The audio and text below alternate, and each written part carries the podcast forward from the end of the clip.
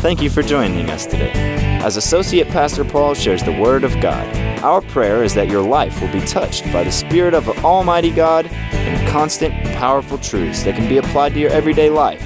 Let's join Associate Pastor Paul with today's message.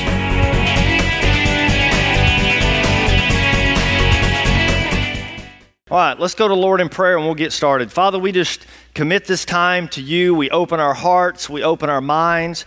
God, we ask as we have gathered here at this service, we ask that you speak to us, Lord, that you download, God, your heart, your intentions, your vision, your direction for our life as we submit our hearts and our minds to you. When we ask these things in Jesus' name, and everyone said, Amen. Well, this is the second time that I've preached in almost five months.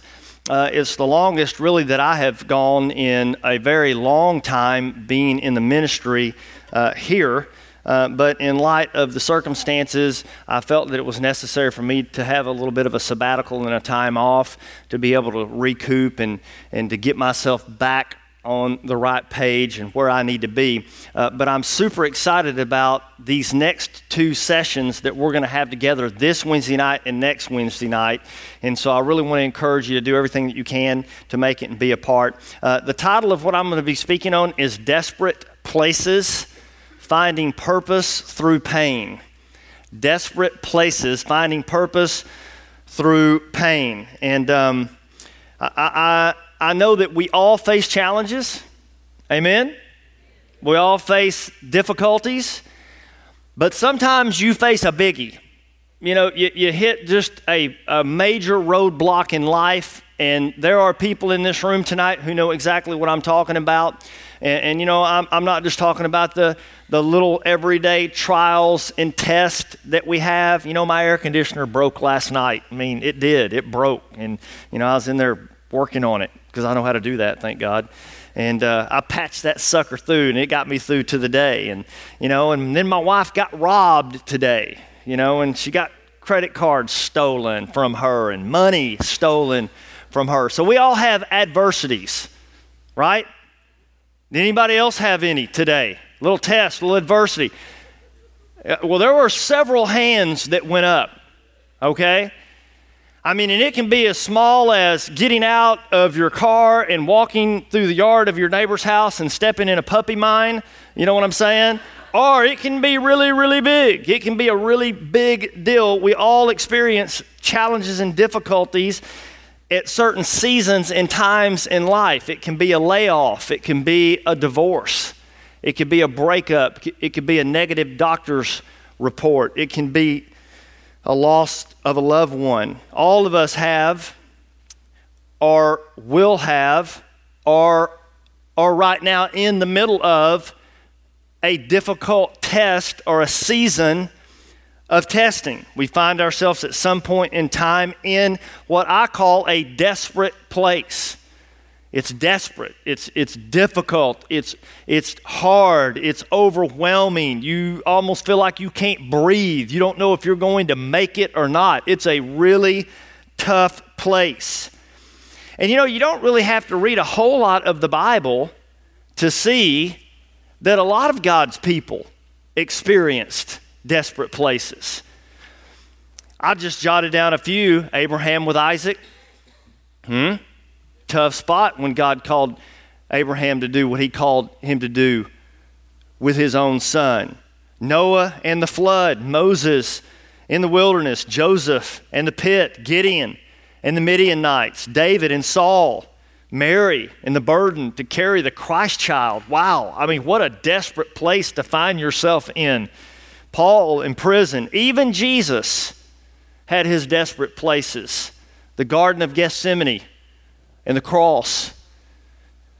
Even the Son of God faced and experienced difficulty in life. In, in church, I want to tell you tonight that here is the awesome thing about our God God knows how you feel,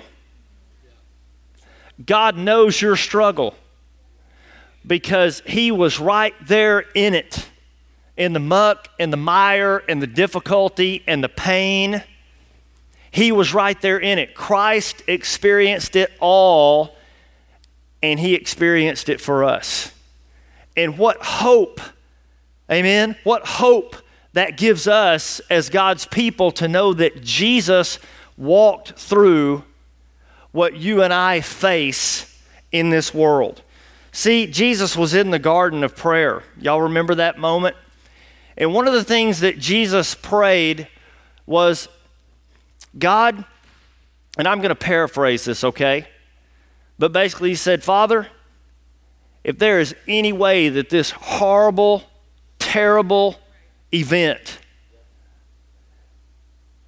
if there's any possible way that this, that this future moment that I'm staring at could, could go away, if there's any way that I didn't have to face it or, or didn't have to deal with it, God, I'm asking you to please, God, let this pass from me. But, not my will, but your will be done. Mm. And here's the interesting thing God didn't intervene, God didn't stop it. Now, the Son of God, Jesus, prayed that God would not let this happen to him, and God didn't stop it. Now, I, what I want to look at tonight is, and, and I'm just going to maybe peel back a little bit of some layers of falsehood that we have had ourselves um, enamored in, in the charismatic movement, in the faith movement, in the faith word movement, and understand that I'm not against the faith movement or the faith word movement. I'm a faith man. But you have to know and you have to understand that when the Bible in Hebrews chapter 11 starts walking you down the hall of faith and it starts talking about all of these people of renown who shut the mouths of lions and overcame perilous moments and, and, and you know, walked through fire and weren't burned after it finishes talking about that, and I don't have time to look at it tonight, but you can go look at it. But after it goes through this whole discourse of all these people who conquered nations and overcame the sword and did all these incredible things, then it gives a list of people who were martyred and who were put to death and went through serious, serious suffering and trial and hardship, who lived in caves and holes and hid and I think that our flesh likes to look at the part that is all the, the eye candy, you know, the conquering, the overcoming, the defeating. We like to see that and we like to pass over the other part, but you would do yourself an injustice as a believer to pass over that because if you pass over that, you are going to rob yourself of a treasure of growth that God has for your life. Now, Jesus passed through this desperate place, he endured it, and he overcame. And here's my question for our church tonight What will you do when you enter into a season of desperation? You know, some of you TC guys that are here tonight, you found yourself in that place, amen? Some of you guys know exactly what I'm talking about because you've actually hit that place in life. You may actually be in that place right now in your life. But my question is what will you do when you enter a season of desperation? How will you be affected by it? How will it change you? How has it changed you? What kind of person will you be as a result of it? Or what kind of person are you as a result of going through a very, very difficult season in your life?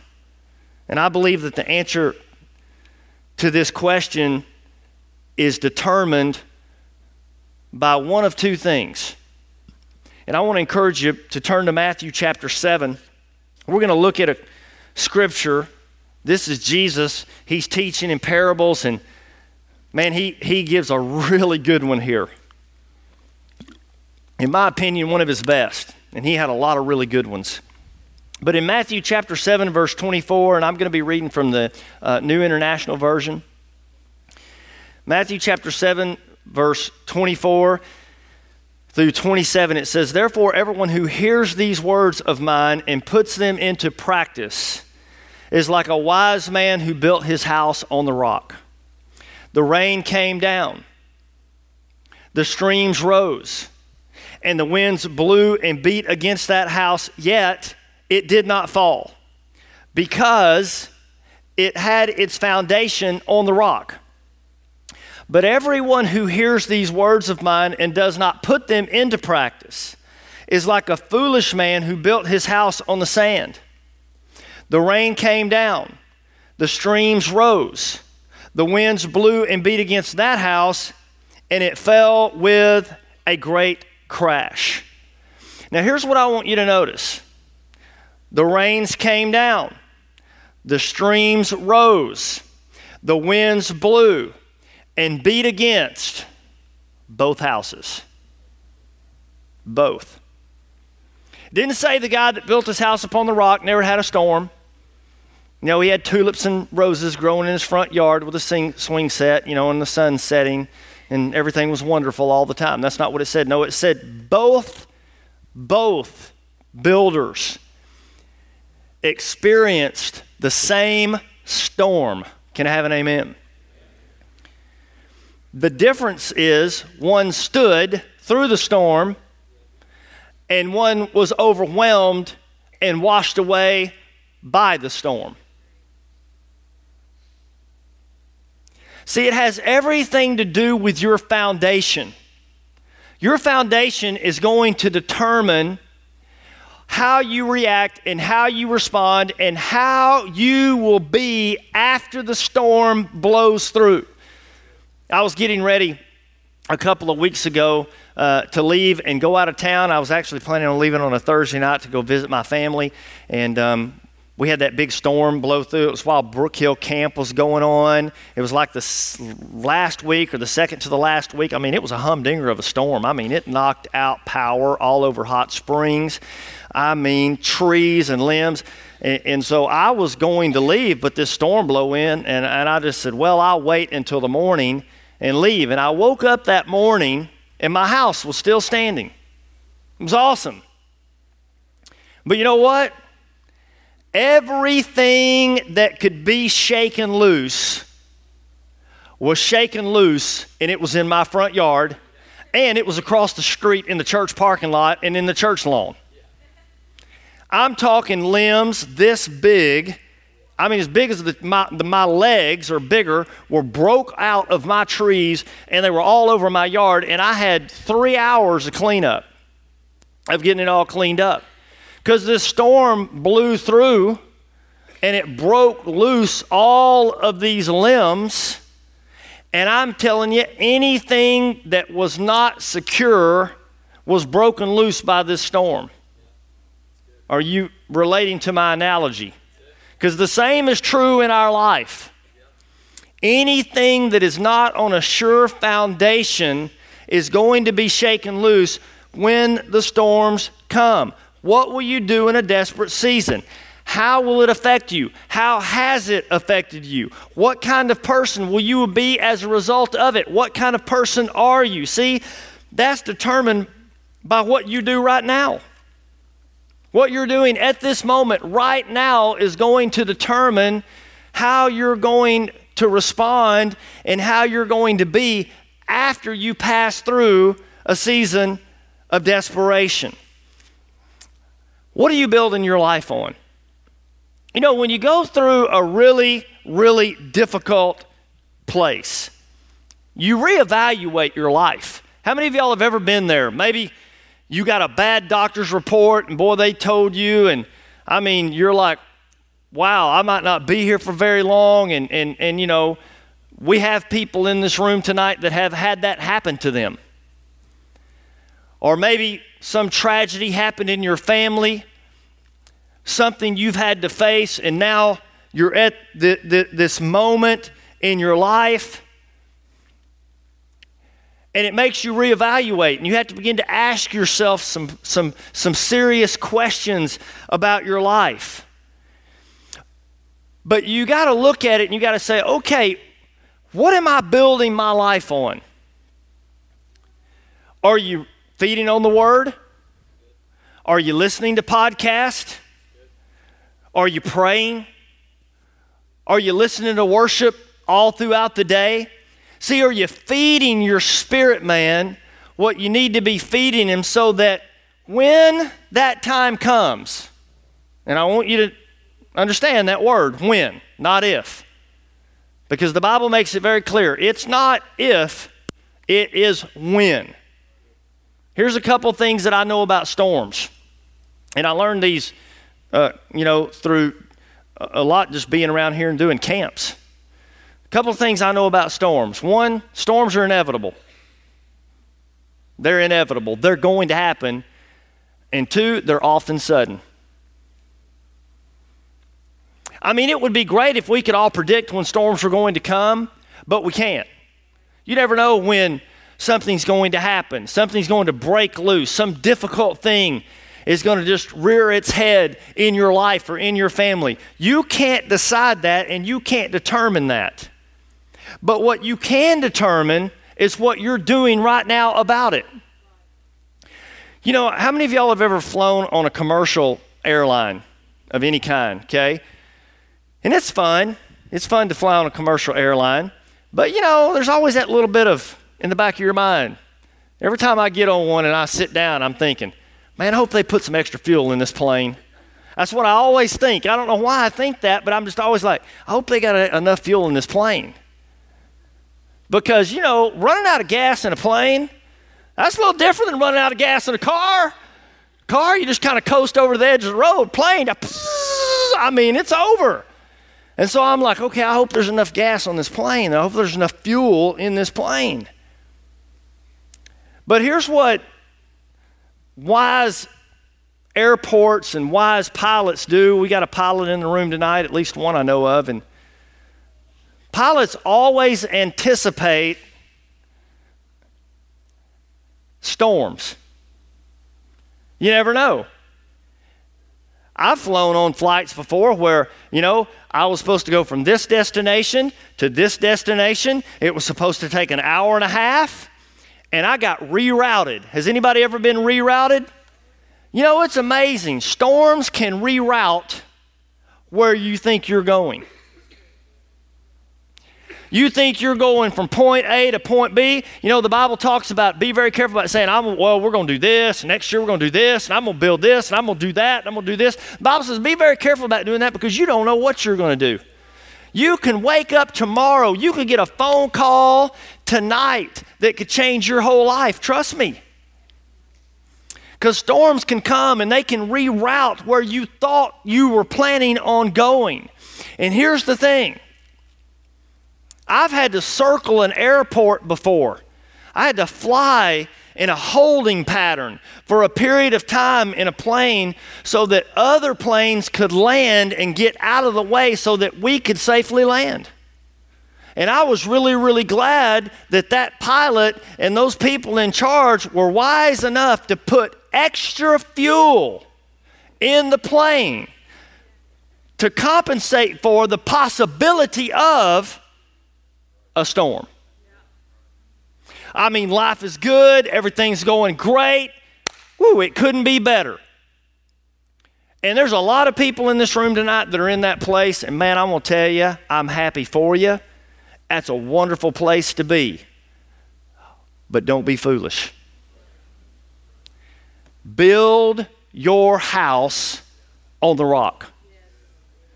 Build your house on the rock take on extra fuel because you never ever know when a storm is going to come up. See, what are you building your life on? The, see, you understand that, that that wise builder, he built his house upon the what? The rock. Jesus is our rock. I want you to look straight down right now, straight down at the floor. What is that? That's rock. That's concrete. That's a smart move. Our church was wise and it was smart when it made its foundation concrete.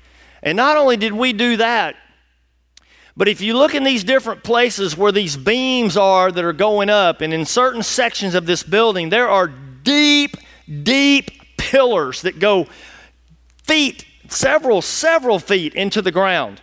And they have rebar all in them. And they're full of concrete to support the weight of this building. Because when we built this building, we understood that storms come.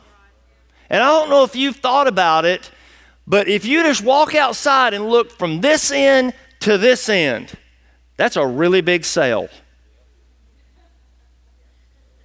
And you get wind blowing against that deal right there, it can collapse if the foundation isn't right. And so the podcast and the prayer and the reading of the word and the worship, that's all your concrete mix that you're pouring into your foundation so that when the storms come, when they blow through, and you never know when they're going to happen, man, they just pop up out of nowhere. We've all had that. We've all experienced it. We've all been driving down the highway, and all of a sudden, man, you've had to pull the car over. It was so bad. You just could not keep driving. See, this is your concrete. This is what supports you when the storms of life come. You want to know how you can tell what kind of foundation that you currently have is? It's a real easy test. To know what kind of foundation you have right now in your life is a real easy test. Just look at how you respond to all the everyday little adversities that you face. I mean, if you just come unwound, I just can't take this. I just can't believe it happened. They oversweetened my coffee. I can't take it. I'm pulling back through Starbucks. I'm giving him a piece of my mind. I can't believe I spilled that. This is bread. Ah! It's amazing. I watch people. And I think to myself, I would I will trade you problems any day. I would love to have that problem. It'd be great. But see, that's how you know where you are. That, that's an indicator of what kind of foundation that you have. See, that stuff just blows off. You know, I mentioned we get, my wife got robbed, and, and obviously she was not happy about that at all. But you know what? We're still saved. We're still here. We're not going to let it steal our joy. We call the credit card companies cancel our cards. That's just what you got to do, and you got to move forward.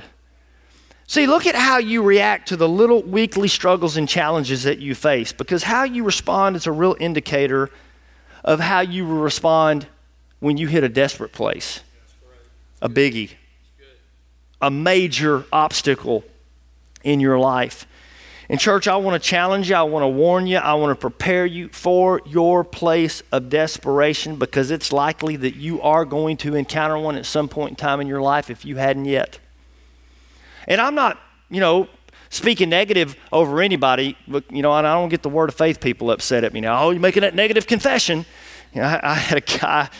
Uh, when I was back when I was in Bible college, and I mean, he used to get on to me all the time because I would like I would say like I have a headache. Don't say that. I mean, that guy would get on me, or I would say, Man, I just don't really feel good. My stomach. Oh, don't say that. Say you're healed. Say you're healed. He was always getting on me about that. And I, I, remember one day I said something, I don't remember what it was, man, I just, my throat hurts. I'm just, I just don't feel good. And he jumped all over me again like he always does. And I, I don't know, something just came over me and I just grabbed him. I pushed him up against the wall and I said, want you listen to me. I want you to listen to me right now. I want you to put on my tombstone, I told you I was sick when I die. Why don't you quit getting on to me and pray for me? You know what I'm saying? I was like, oh. So I'm not speaking anything negative, it's just life. And, and, and I want to encourage you, young people I can't believe this happened to me. I can't believe this happened to my family. I've heard people say that to me. Or, or I've heard people say that about their life. And here's my question why? Why can't you believe it? Are you different than Jesus? Because for me, church, the cross abolishes for all time that life is fair. Life is not fair. And the cross proves that life is not fair because Jesus was a perfect man with no sin, no selfish motivations, trying to live his life to love people, and they crucified him for it. And I think for all of us, because God put this sense of fairness and justness in us, and God did, that's why we say that's not fair or that's why we rally against injustices and you know we we come against these causes and these are all good things that we do don't get me wrong. I think it's great when you get behind injustices and try to right wrongs. But god has placed that sense of fairness and god has placed that sense of justness in us so that we can know that he is righteous and he is fair and he is right and he is godly and he is loving and he is merciful, but life isn't. And young people, I want to encourage you don't confuse the two. Because many, many people, when something very difficult comes into their life, they confuse God and life. And God and life are two different things. God is righteous, life is not. God is fair, life is not. God is kind, life is not. But see, we have this Savior. We have this wonderful Savior who walked through this world and experienced this and experienced the injustice and the unfairness of this life, and yet He overcame. Can I have an amen? See, Jesus overcame. In James 1, verse 2 through 4, it says this, and y'all have heard this many, many times. Consider it pure joy, my brothers and sisters, whenever you face trials of many kinds, many kinds. There's all different kinds. Trials come in all different flavors, all different sizes, and all different packages. It says, Because you know that the testing of your faith produces, watch this, perseverance. I'm going to tell you what, I've got me a good dose of that these last few months. My family has. Perseverance. And it says, let, let, look at that, let perseverance finish its work. Now, listen, listen, let perseverance finish its work. It's a process. You hear me, TC guys? You're in a process. You got four months. And it says you're going to have to let it have its good work in you. Now, you don't have to let it, you can leave. Lots of guys do. You guys have been coming to our church for a number of years. I know your leadership there. You got some great guys. Y'all been coming. I've seen lots of guys come and lots of guys go. But you have to let it have its good work. And it is a process. Now, here's the, here's the great thing about it. If you understand that it is a process and there is an end result of glory, you can endure and you will hang on. See, look what James verse uh, 4 says. It says, Let perseverance finish its work so that you may be mature, complete, and lacking nothing. I just can't deal with this person that I work with. They're just too hard. I just can't deal with my mate. I just can't deal with my children. I just can't deal with this situation. This circumstance is just, I just can't deal with it. Well, you need to learn to deal with it because you're going to have a whole lot more before you go on to be with Jesus. Now, I wish I could say that you weren't, but you are. And that's just the world that we live in. And this is not gloom and doom. This is learning to be a conqueror, an overcomer, a person who can grab hold of what Jesus died to bring us life and life what? More abundant. See, the thief comes to kill, steal, and destroy. That's the work of the devil.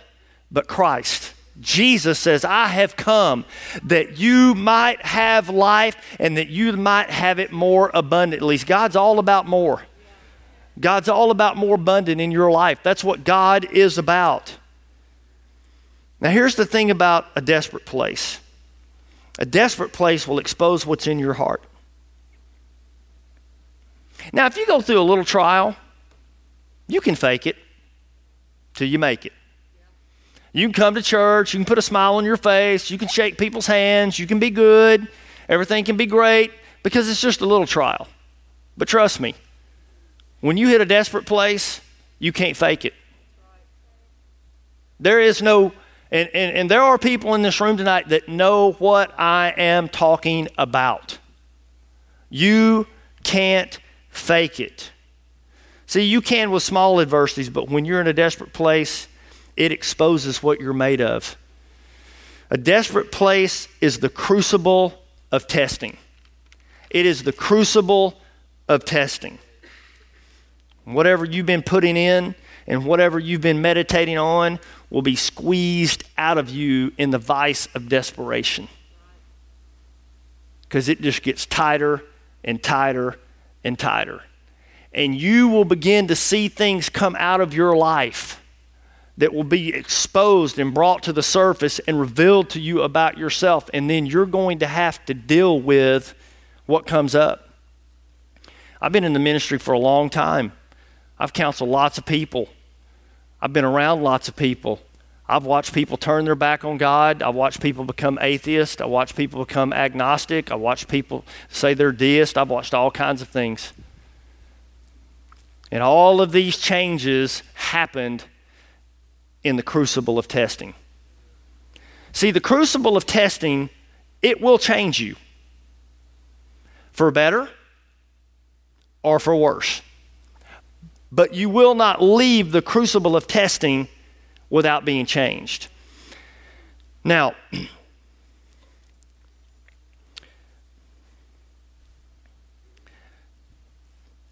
You know, I talked about getting the word in you, I talked about getting podcast in you. But, but I want you to understand, I, I'm not just talking about memorizing scriptures, okay? Memorizing scriptures will not get you through a desperate place. You've got to internalize the word. It's got to become a part of who you are. It's got to go down deep inside of you. It's got to move from your head to your heart. You can't just memorize scripture and it's going to get you through. That won't be enough. Trust me, it won't be enough. That's not building your house upon the rock. Now, no, there's nothing wrong with memorizing scripture. You need to memorize scripture. But it's got to make a movement in your life. See, the word has to be truly active in you, alive. Isn't that what it says in the scripture? The word of God is alive and it's active. Is the word alive and active in you tonight? When's the last time you read it? When's the last time you cracked open a book? Because leaders are readers. You got to read. Any great leader is a great reader. You got to learn to read. That's one of the best things that you can possibly do. And as you read, you internalize it, you meditate it, you chew it, you get it in you. It becomes a part of who you are. Because you know all of. You know all of us experience times of refreshing, times of peace, times of rest. Aren't they great? I love them. I mean, it's like, oh, yeah, how many y'all ever said to God, God, I got to have a break? How many, honestly, let me see your hands. God, give me a break. I got to have a little reprieve. Yeah. And there's nothing wrong with calling out to God and asking God for those moments. But you know, if your workout days are on Monday, Wednesdays, and Fridays, and every Monday, Wednesday, and Friday you cry out to God and say, God, I got to have a break, I got to have a reprieve, you won't grow. Chew on it. Are you hearing me? You won't grow. See, not all tests are bad. Now, I'm not saying they're not bad in the sense that they're bad. But I'm talking about you've got to see past the moment. You've got to see past the moment. And you can only do that by faith and trusting in Jesus. That's the only way that you can do it. Because there's going to be moments where, I mean, everything's going great and life is good, and then I'm talking out of left field. I mean, something hits you, and I mean, like you have never had hit you before. I mean, it, it's, it's something, an unexpected storm. You know, we sing songs, and, and I remember when Oceans came out. Man, what a great song. Y'all know what I'm talking about? I love that song. I mean, I remember when it come out and we sing it, Spirit, lead me where my trust is without borders, where I walk upon the waters, wherever you will lead me. How many of y'all sing that song? Man, isn't that a fun song to sing when you're in worship and the lights are down low? And I mean, Courtney's up here leading us in worship, and it's just wonderful. Man, I, I, I get into that song. But you ever thought about the lyrics of that song? You better be careful about what you sing. Spirit, lead me where my trust is without borders, where I walk upon deep waters, wherever you may lead me.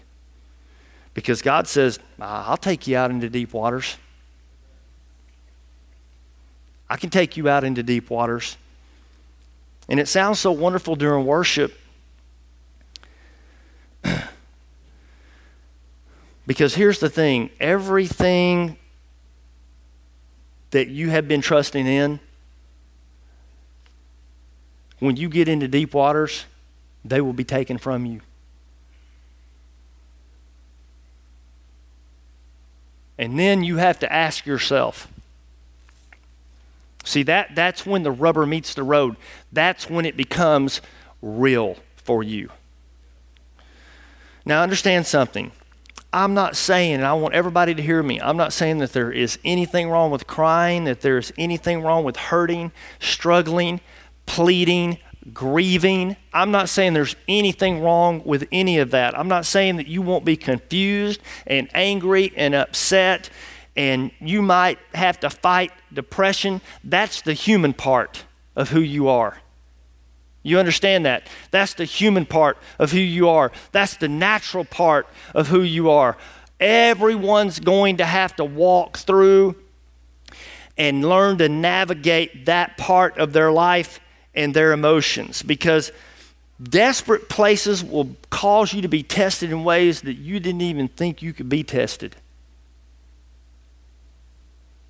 That you didn't even realize could happen. They will put you in a place you've never been before. But here's the key. Here's the key, and I want you to get this. You often can't do anything about the circumstances that come your way in life. I wished we could, but we can't pick our storms, right? We can't determine when they come, and we can't determine how long they'll last, and we can't determine when they will leave. But you can decide how you will respond to them. You know, I'm reminded of the Apostle Paul. He was on a boat headed to Tarsus, and a great storm came upon him and his men. And it said, For many, many days and nights, the sun was blotted out.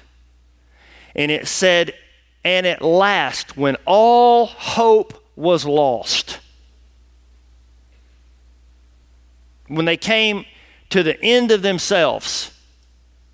They began to throw everything overboard. They were abandoning all hope. They were just doing everything they could to maybe somehow survive, but they knew they weren't. When all hope was lost, Paul said, Men, let's pray. Let's put our focus on God and let's see what He will do. Daniel didn't bypass the lion's den.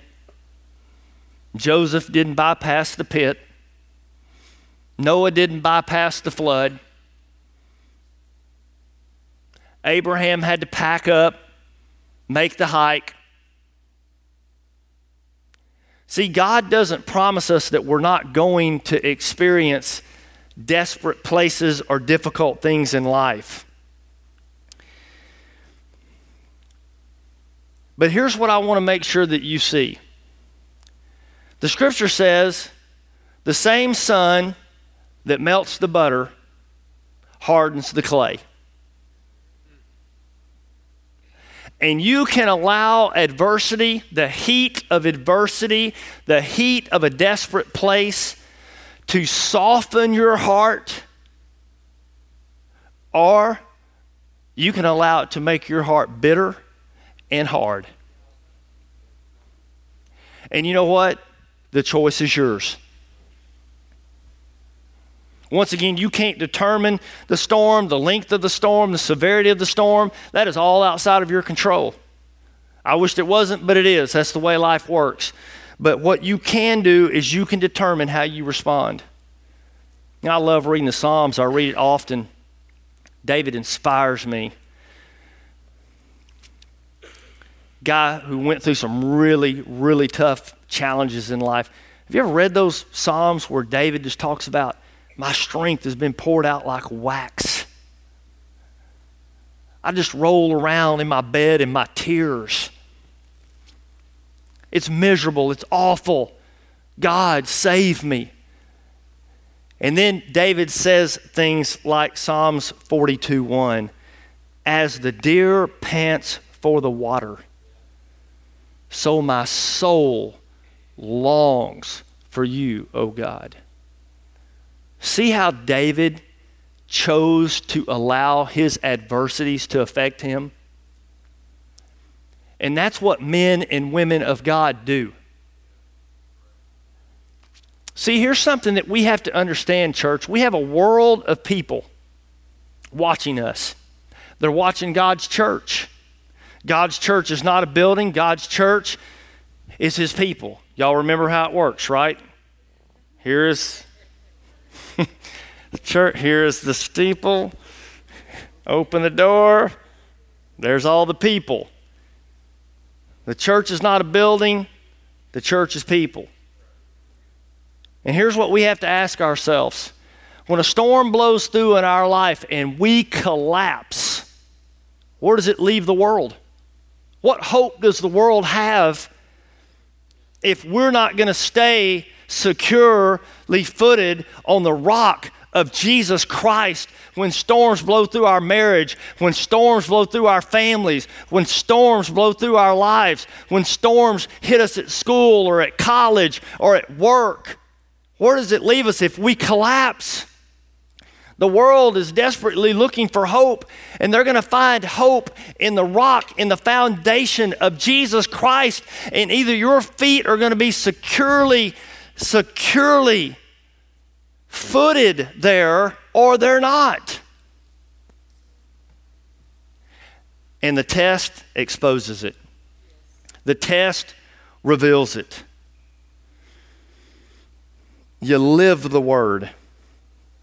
You meditate the word. You find yourself in a season of trial and testing. Will you call out to God with an attitude of desperation? Or are you going to become angry at God and turn your back on Him? Now, understand me.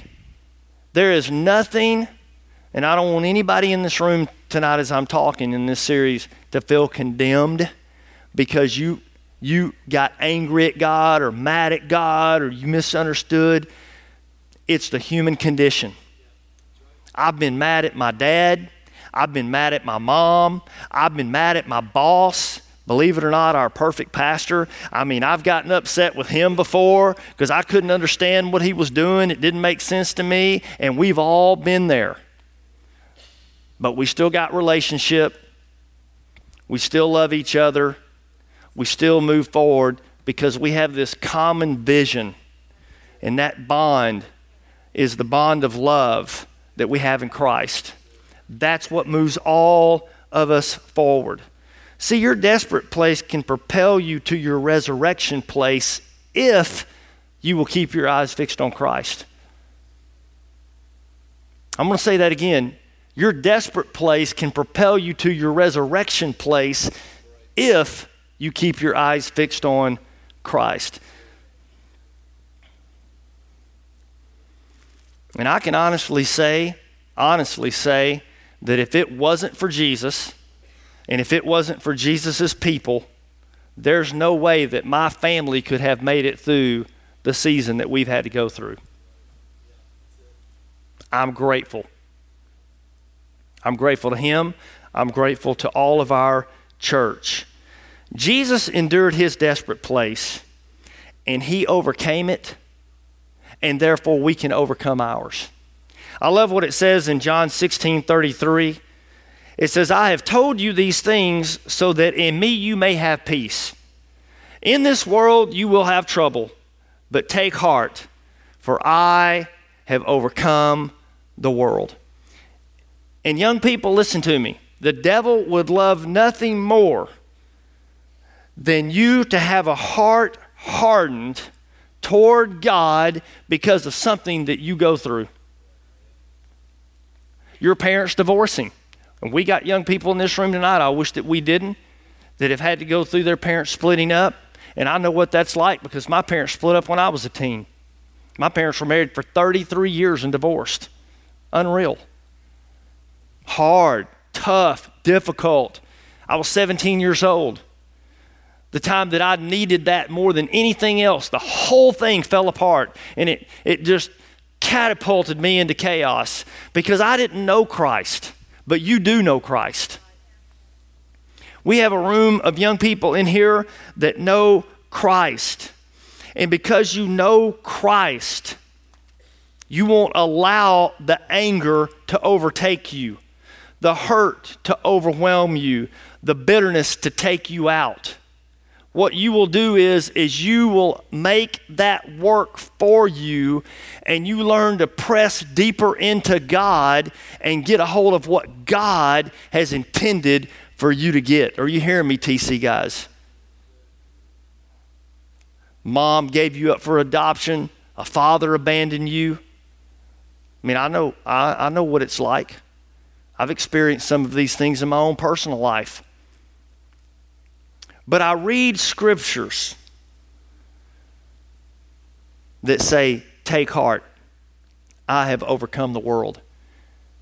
And that gives me the fuel that I need. And that gives you the fuel that you need in your life. Many people, when they go through desperate places, they let bitterness and doubt and angry, they even become very defiant of God. It takes them out. But we understand as God's people, Proverbs 17:3 says, "The crucible is for silver and the furnace is for gold, but the Lord tests the heart." God tests the heart. And if you're facing a difficult season of testing at this time in your life, I want to give you some advice. My wife gave our son this advice. I think it's great advice. She said, Never give up on God because about the time that you do will be the time that God is about to do something awesome in your life. And I think that's a word that we can all take to heart tonight because all of us, if we're honest, if we were really honest, all of us have been at a place where we found ourselves struggling to move forward. Jesus told his disciples, that were following him, that were following him. Jesus told his disciples that were following him, get in the boat and go to the other side. Did Jesus know the storm was coming? Yes. Did Jesus tell them to get into the boat anyway? Yes. And what did Jesus tell them to do? Go to the other side. Our job is to listen to Him and to do what He says. Our job is not to try to figure out why storms happen. Now, church, I'm just going to tell you you can waste your life asking why. You can. Trust me, you can waste your life asking why. Now, I haven't asked why lately in my life. Years ago, I learned this lesson. It is a fruitless pursuit, there is no answer.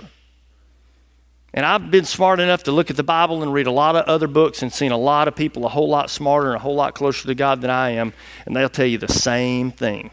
It is a fruitless pursuit, asking why. There's not answers anyway. Here's your job listen to Jesus, do what he says. Jesus told the disciples to get in the boat and go to the other side, but on their way, they encountered a storm. In church, you can always know that there is a storm between where you are and where Jesus is taking you. Always. There is always a storm. But here's what you can also know when you encounter that storm and you start to drown,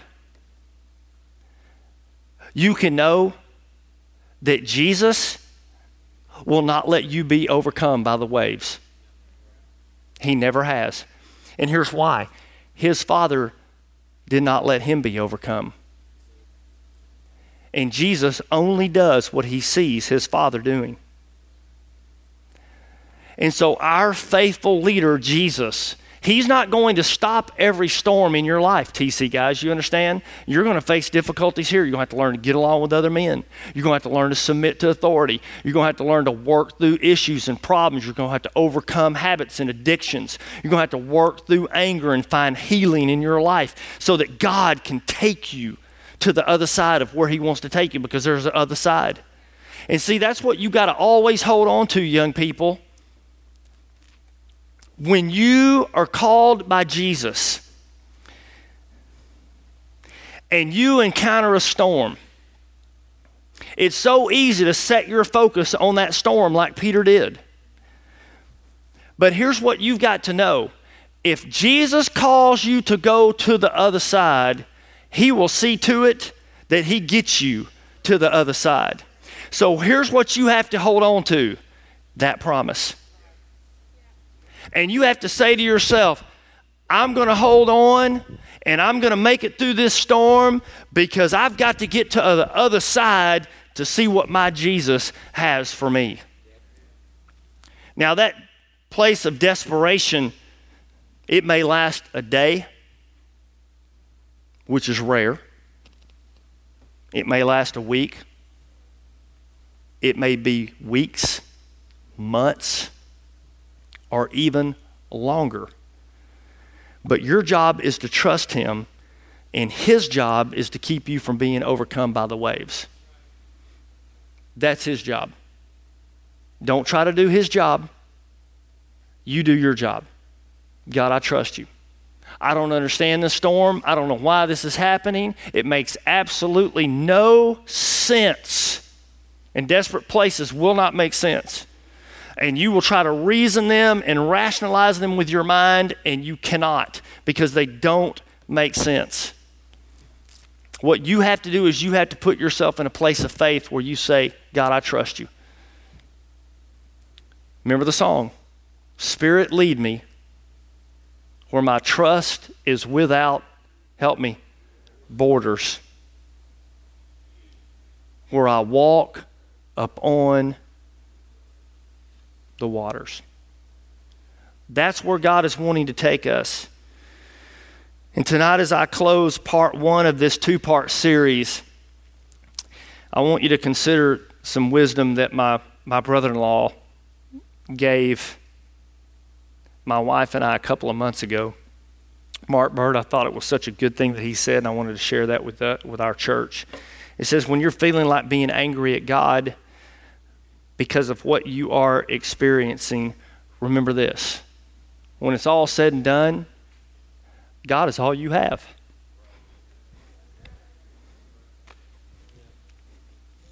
When it's all said and done, God is all you have. And I don't mean that in a bad way, I mean that in a great way. Is tonight, is God all you have? If the whole world shook off its foundations, and sometimes it will feel like it has, there is one sure foundation that can hold you, that can see you through, and that is our faithful Jesus. He is the one who overcame, He is the overcomer, He is the conquering king, and He will lead us to the other side. Amen. Amen. Let's give God a hand clap, and you guys stand with me tonight.